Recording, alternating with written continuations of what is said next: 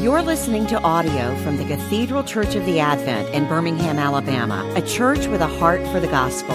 Find out more at adventbirmingham.org.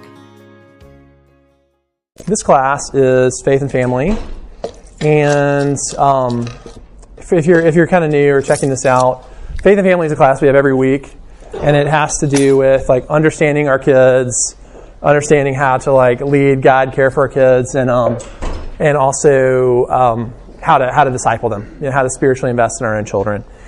And so uh, this series, this is class number two. My favorite Marty. Um, this is class number two of the series that we're doing, and it's three questions every child asks. And so it's based on a, a solid book um, called uh, Three Big question, Questions That Every Teenager, every that change every teenager making the most of your conversations and connections by Kara Powell. And so the three questions, uh, the Kara's kind of thesis, also we, we interviewed Kara on the Rooted Parent podcast, if you want to listen to that. Um, and so she says that very often in our kids' lives, when they are anxious or they're acting out or they're being difficult, that uh, or they're like striving, very often three there are three questions in play, and quite often they're overlapping. Like more than one question is at play at one time. So, question number one: identity. Who am I? Uh, question number two: belonging. Where do I fit? Question number three: What difference can I make? Like what what's my purpose in the world? And so, um, so the, the, the big point here is is to kind of um, enable us to read between the lines. Last week we talked about how understanding people, particularly understanding our children, it's more poetry than it is prose. By that I mean like what our kids are overtly saying. Um, or the way they're acting, it's it's actually you kind of have to see what's going on below the surface. Um, and you know, prose is like very direct.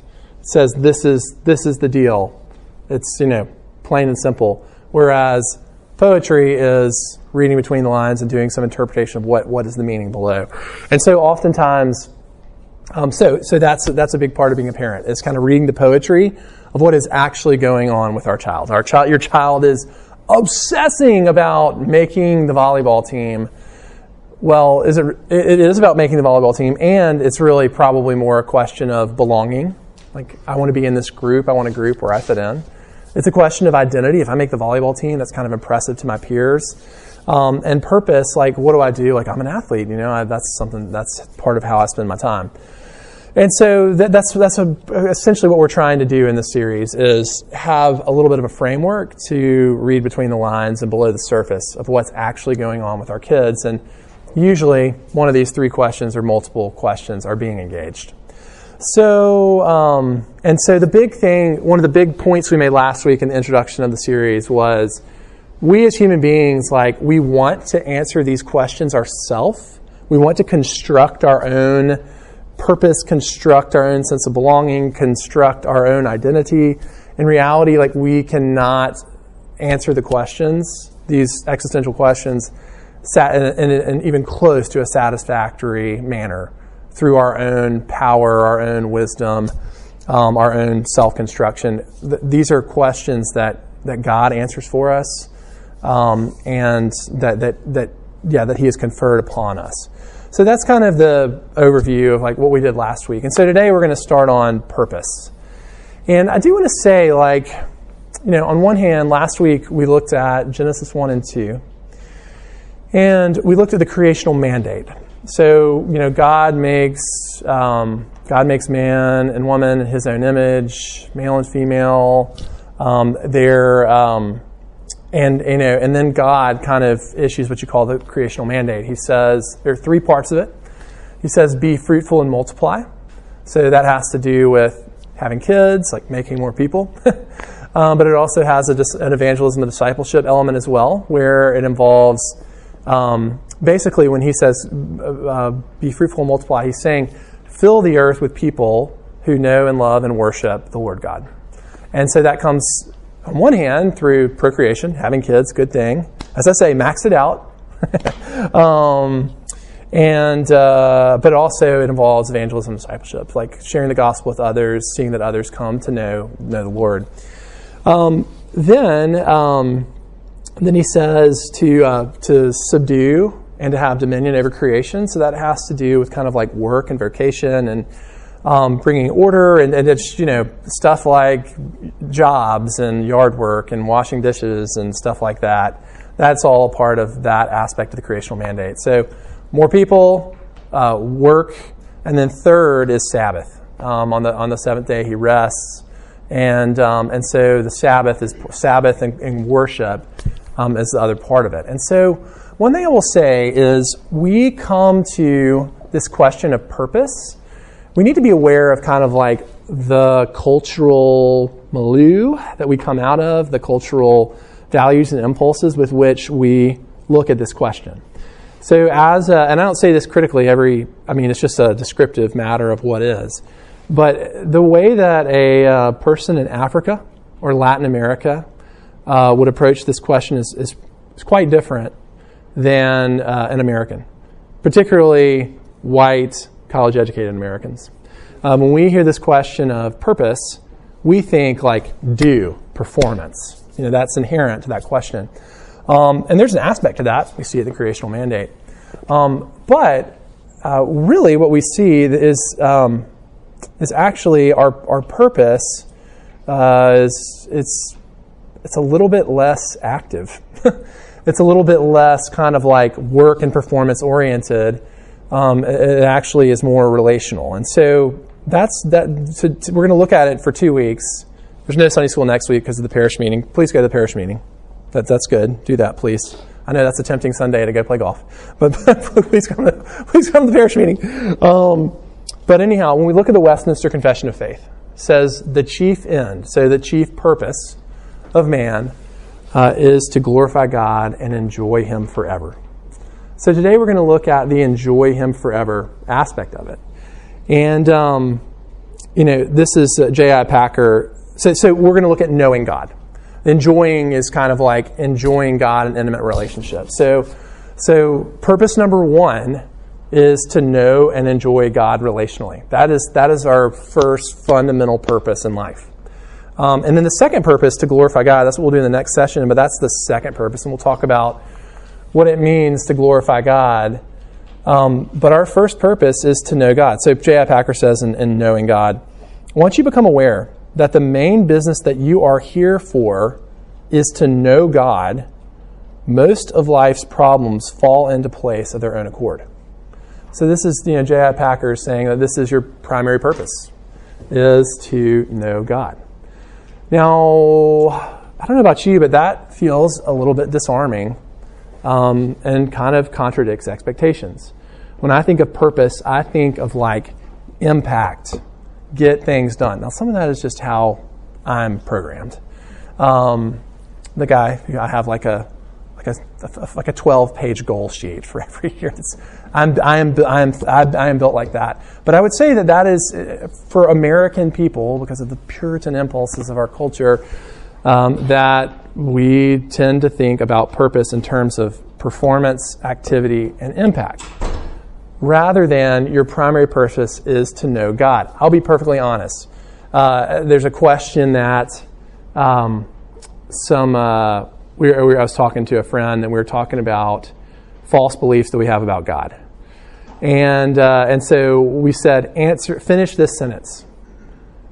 I, in my heart of hearts, believe that God will love me more if I finish the sentence. Okay, so that's a good that's a good little exercise to think about.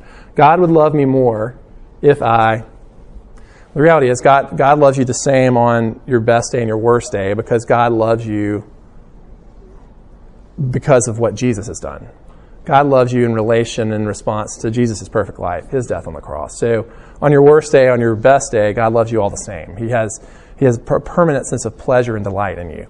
Um, but for me, I finish that sentence by, I think God would love me more if I produce, if I produce more, if I can perform more, if I can effectuate greater impact, God will love me more. And then the flip side of that is if I don't perform and I don't produce, if I'm, you know, not a huge producer, not a huge impact person, then God will be dissatisfied with me. Um, and uh, some of you may be able to relate to that, some of you not. So for me to hear that my primary purpose is to know and enjoy God cuts against the grain of my expectations. And it's really, um, it's really freeing. It's really, really, uh, really, really um, liberating. Think about, um, think about this. Think about uh, the average day for a um, the average day for a middle school or high school kid. Uh, they pretty much perform all day long.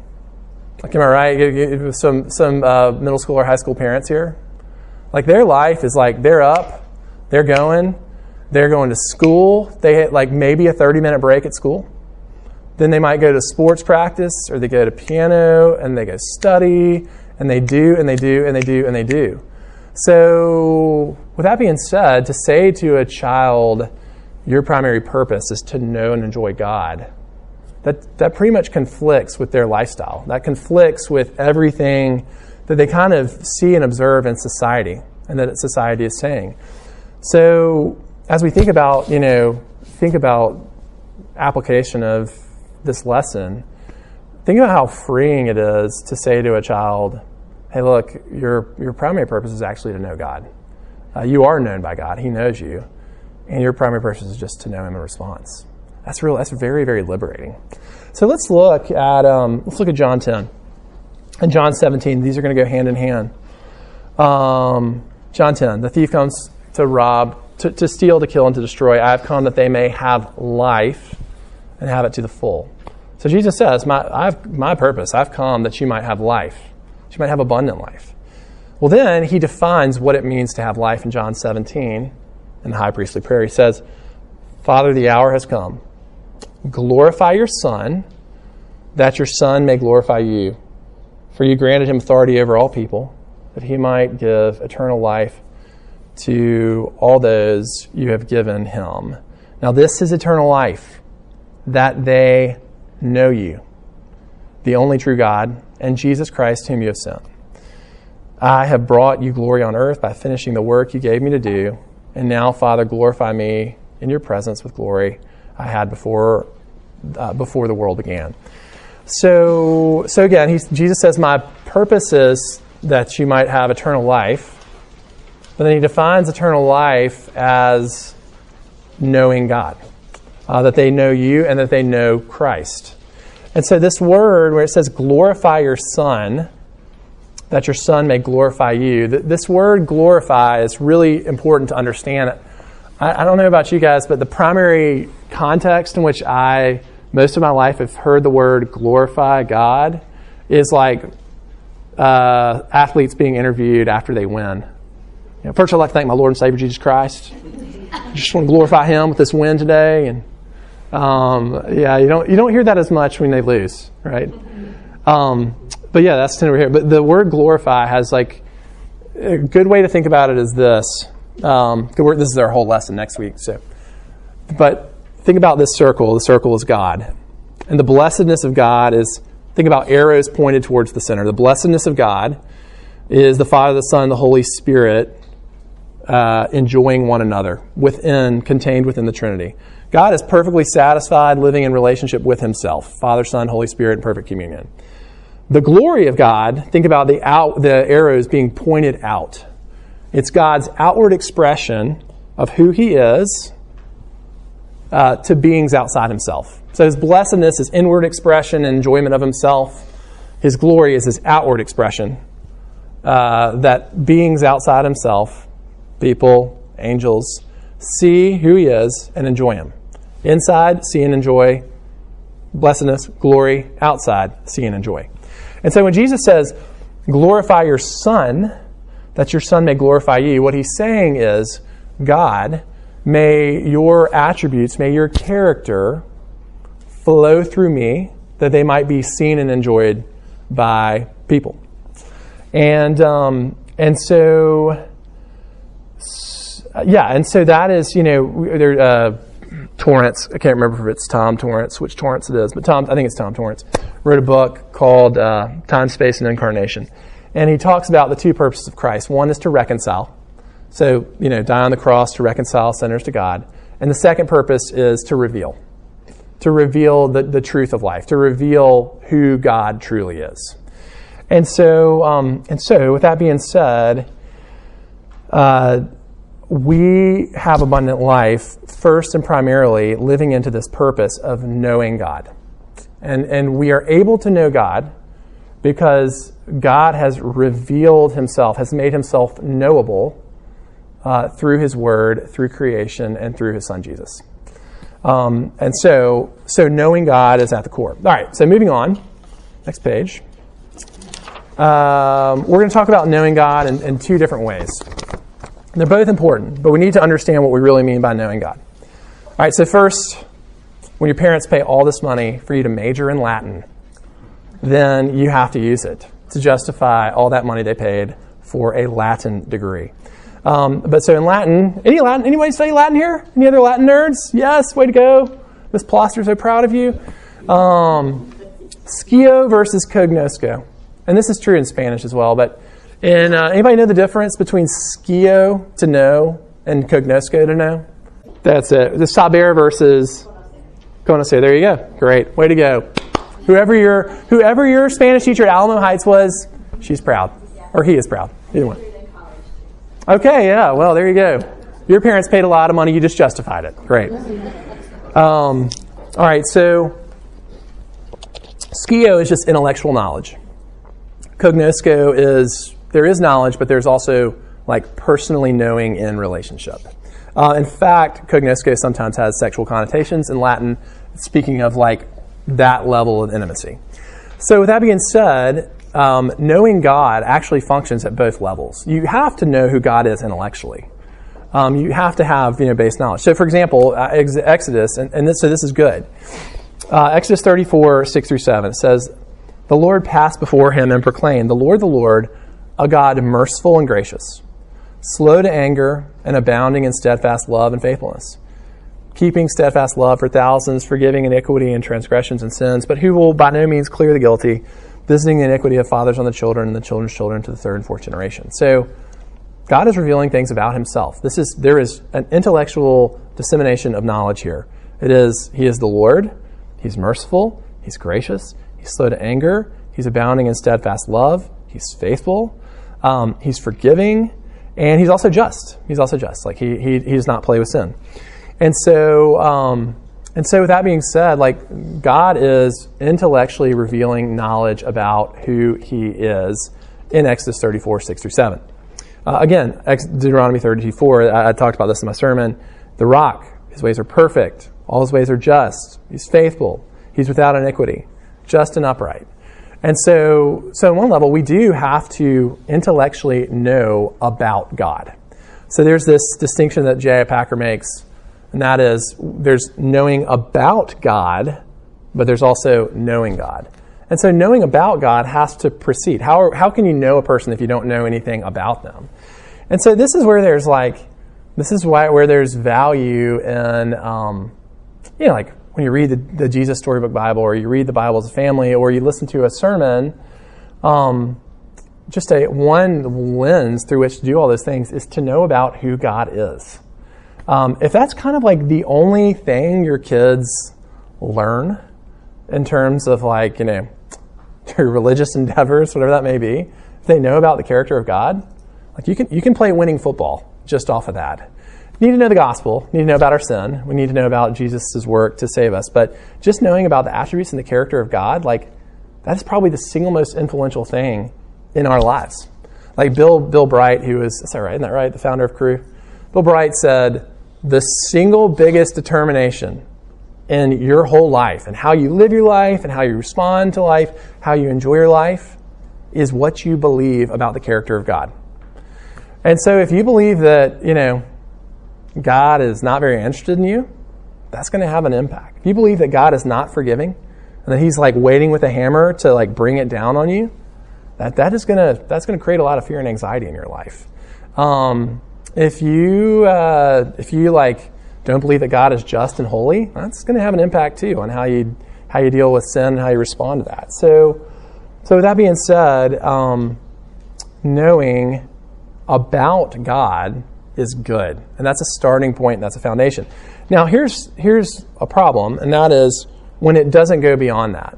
Because the knowledge that we have about God is meant to lead us into relationship, uh, into intimate relationship. We said that, you know, primary purpose is to know God, and what we mean by that is to have intimate relationship with God. So James 2, when James James says, "But someone will say, you have faith, I have deeds. Show me your faith without deeds, and I will show you my faith by my deeds. You believe that there is one God. Good. Even the demons believe that and shudder."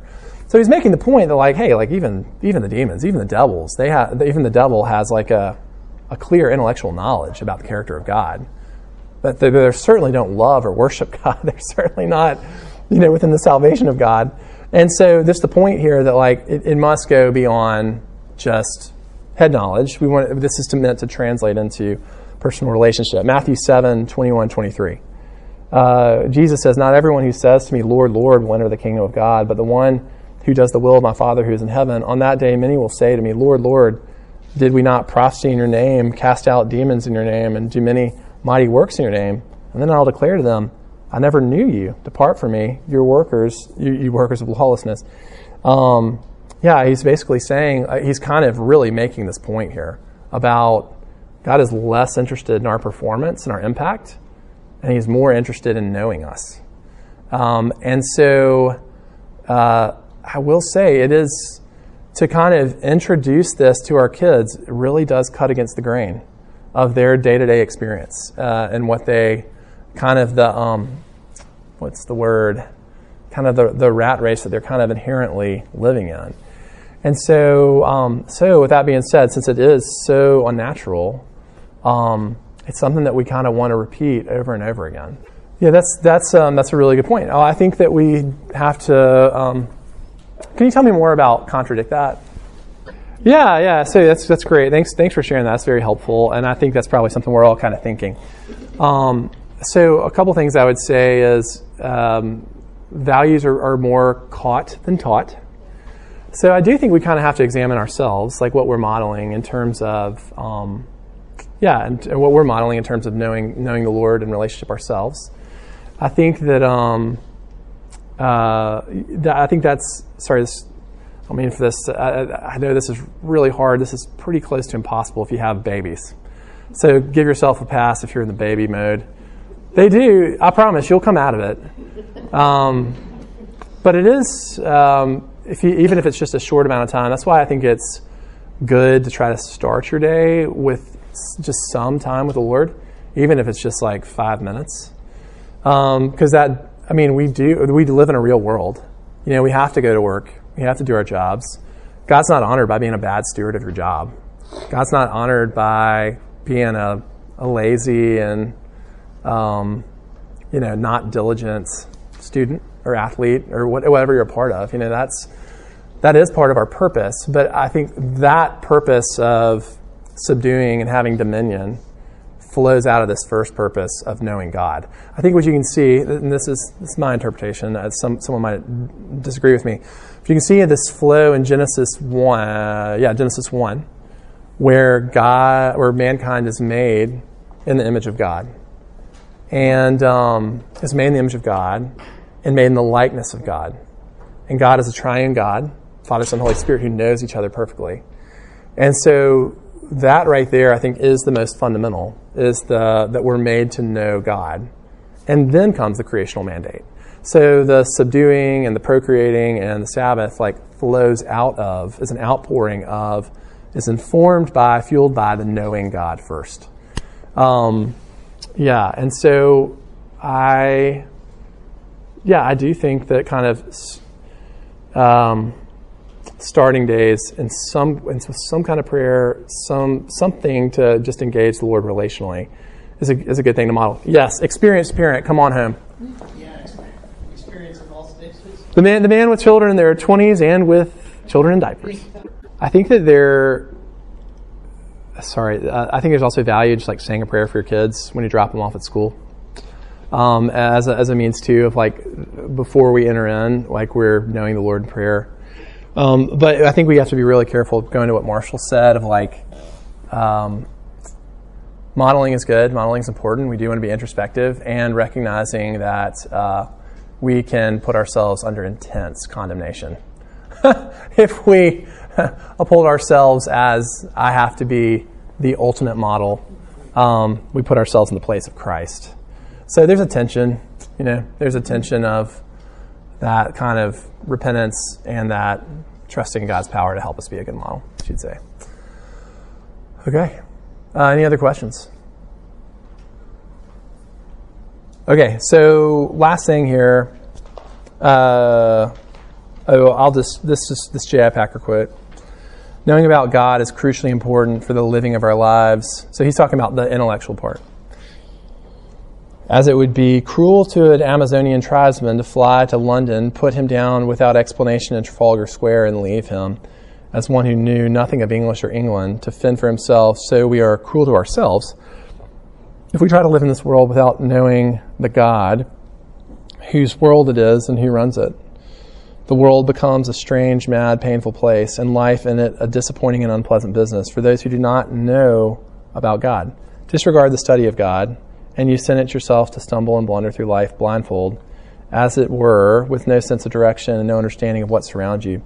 This way you can waste your life and lose your soul. Um, anyhow, all right. So then moving into the next part. So we said knowing about God, and then we said knowing God relationally. Jesus says, John 15, abide in me and I in you. Abide means to, to cultivate and foster intimate fellowship. That's what abide means. Uh, it can mean to dwell in, um, you know, to dwell in, to reside in. Uh, but the kind of when you get down to it, it's it's abiding is resting in Christ, cultivating intimate relationship. As the branch cannot bear fruit by itself, unless it abides in the vine, neither can you unless you abide in me. I am the vine, you are the branches. Whoever abides in me and I in him, that it is who bears much fruit. For apart from you, you can do nothing. Um, and then uh, Jeremiah 9, 23, 24. That says the Lord. Sorry, I think I think I think that like John 15 is kind of like the baseline of the whole thing. In terms of like practically how do I respond to the gospel? It's like I abide in the vine, I cultivate an intimate relationship with Jesus, and then I can just kind of live out of that. Um, that uh, uh, yeah, I think that's that's that to me is the um, ground zero. All right, so then purpose, knowing God in both ways. Jeremiah 9, 23, 4 says, Thus says the Lord, let not the wise man boast in his wisdom, let not the mighty man boast in his might, let not the rich man boast in his riches, but let him who boasts boast in this, that he understands and knows me, that I am the Lord who practices steadfast love, justice, and righteousness in the earth. For in these things I delight, declares the Lord. Um, notice that he understands, so there's like a knowledge, an intellectual knowledge of God, understands him and his ways, but there's also a personal relationship. And I think that a good way to, um, this is, I think this is really liberating to think about it like this. For most of us, like, um, what is it we really want from our kids? What do we want in our relationship with our kids? Like we want to have a relationship with them, right?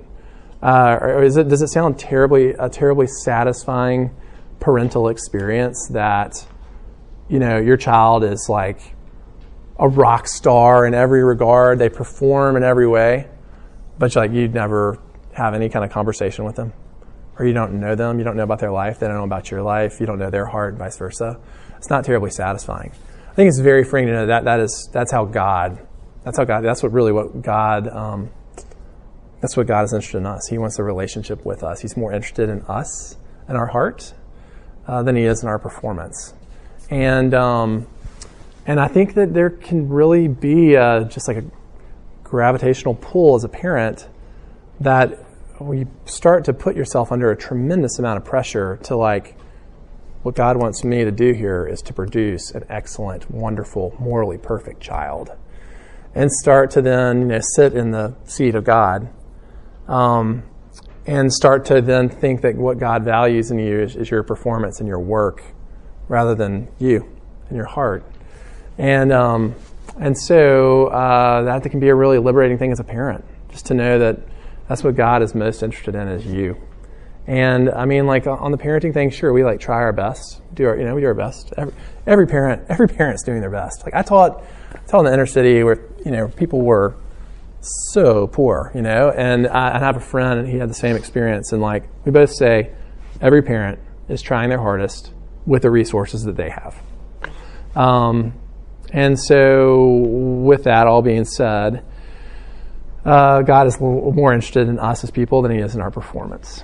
Um, and so, so last things here, practical things, um, is uh, it is practically valuable to learn about the attributes of who God is, um, according to His Word, but also just books. There's a, a book, The Attributes of God. It's same title, little intellectual property issue here.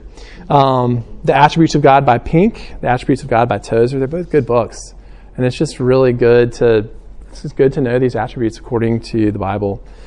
Um, second thing, it is. Uh, by the way, I, I, this cute story. I know I'm just an awesome parent. Uh, someone who's just great. I really look up to her. And so her daughter, when she was like little, she was like elementary school age, when she'd be having a tough time, she would say, "Go get in the bathtub. Go get a hot bath, and I want you to sit in the bath in a, a bathtub, and I just want you to say everything you know to be true about God." Which I thought was like super. So it's like really, you know, sounds really simple and but like really beautiful. You know that like the child's having a hard time, and what did the parent point? What did the parent point the child to? It's like who's God? Just just worry about who God is.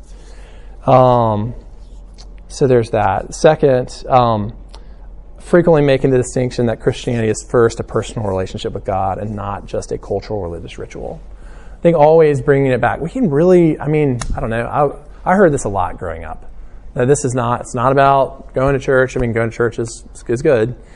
And like all of this functions for the sake of intimate relationship with God. That's the whole point. Like the gospel is a means to an end. The gospel is a means to an end to bring us into relationship with God. Um, and that is key. Know, we, um, my wife and I got together with a young adult recently. He grew up very, very, very, very religious, like religious school, um, church every week, and did not know really until this year. She's like 23. Didn't know this year, no, 24. Didn't know this year that Christianity was about a relationship with God. She saw it as just something ritualistic that was to produce morality and um, and so that's man, that, that's something to drill. Um, and then I think just reiterating to your child, like our primary purpose is to know God. I think that's really freeing because there's no in knowing God that's uh, that's a life giving thing, and there's not performance expectation in that. And they live under so much performance expectation to know that actually what's more important is that you know the Lord, that you have relationship with the Lord. I think that can be really, really. You're not a human doing; you're a human being. I think that can be really helpful for kids. So, uh, three minutes left. Would anybody like to chime in? Anybody with more wisdom? That's that's great. And you can't trust God unless you're operating, unless you know Him. We used to do this um, trip, the mystery trip. You might have a child who went on the mystery trip? The mystery trip was wild as Friday night. Uh, it was like two nights. We'd leave on a Monday morning. We'd get back on a Wednesday night. We'd go to Dallas and back, uh, Chicago and back and like I don't know how in the world nothing bad happened. I, I, it was purely the grace of God. I look back, I'm like, that was the craziest, stupidest thing I ever did. Um, but it was awesome. But what we'd say is so funny. The point of it, and we'd start with the attributes of God. We do like we do all these short devotionals in the bus, and um, then we'd stop and do devotionals, you know, and, and because we were driving like 1,500 miles in three days. But um, we start with the we started with the character of God, and the the image we would use was, hey, look, you they, the kids didn't know where they were going at any point. They didn't know we were going to Chicago. They didn't know we were going to Dallas. We didn't tell them. They just like showed up. They just like, oh, what do you know? It's the it's the skyline of Chicago, and um, so I mean it was really fun. But um, but we'd say to them over and over again, like, you got into a van, having no idea where the van was going and then we'd say, what if a man pulled up with a van and his name was, he said, hey, my name's Steve. We used to, and, and so this spiraled into this fictitious character, Steve the pedophile. And, um, and, um I know, it's so funny. Youth ministry, wow. Anyhow, so, um, but like, if someone, if some random man came and said, "Hey, my name's, Steve. Get in my van. We're going to go somewhere fun," would you get in the car with Steve? And they're like, no. We're like, why? And they all go, because he's probably a pedophile. and so we're like, why are you getting in the van with us? Like, well, we, you know, we know you. It's like, yeah, right. You're not going to give over control to something that, to someone who you don't know personally, right? And so, um, and so that's why we start with the character of God on the trip was to say, hey, like God is in control. Like He is loving. He He cares about you. You know, He's kind. He's empathetic. All these kind of things. And it was a really cool kind of like experiential learning experience that nearly drove me to a nervous breakdown every July. Um, but anyhow, so yeah, good good word. Uh, we're out of time. Uh, if anybody wants to chitty chat after, happy to do so. Thanks for being here. Let me pray for us. God, thanks for um, thanks that we can know you. Thank you, Jesus, for uh, revealing revealing your the goodness of God in your life and your personhood. And thank you, God, for your word. It reveals that. And um, Lord, you know, teach us how to know you more. Um, bless us with pockets uh, to abide in you. And and we pray the same for our kids that that, that our kids could could hear and internalize that as a primary purpose. That you're you're, you're less interested in our you're, you're, not terribly interested in our performance. You're more interested in, in us and our hearts. So we trust you, Lord. I ask these prayers in Jesus' name. Amen. You've been listening to audio from the Cathedral Church of the Advent. If you live in Birmingham or find yourself visiting, we hope you'll join us for one of our Sunday services. Find out more at adventbirmingham.org.